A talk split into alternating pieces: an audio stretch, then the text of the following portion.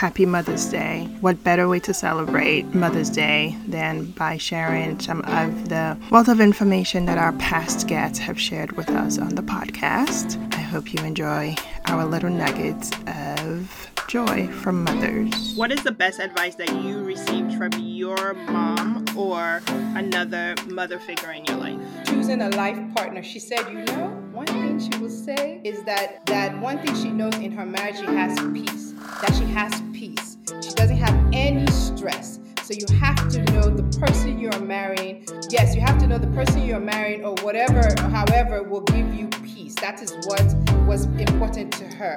And then the next thing she told me was like your relationship with God is everything. And that was it. Basically, in a nutshell, that was that was it. Don't totally lose yourself in the children, the marriage, and whatever. Do things that also will make you happy.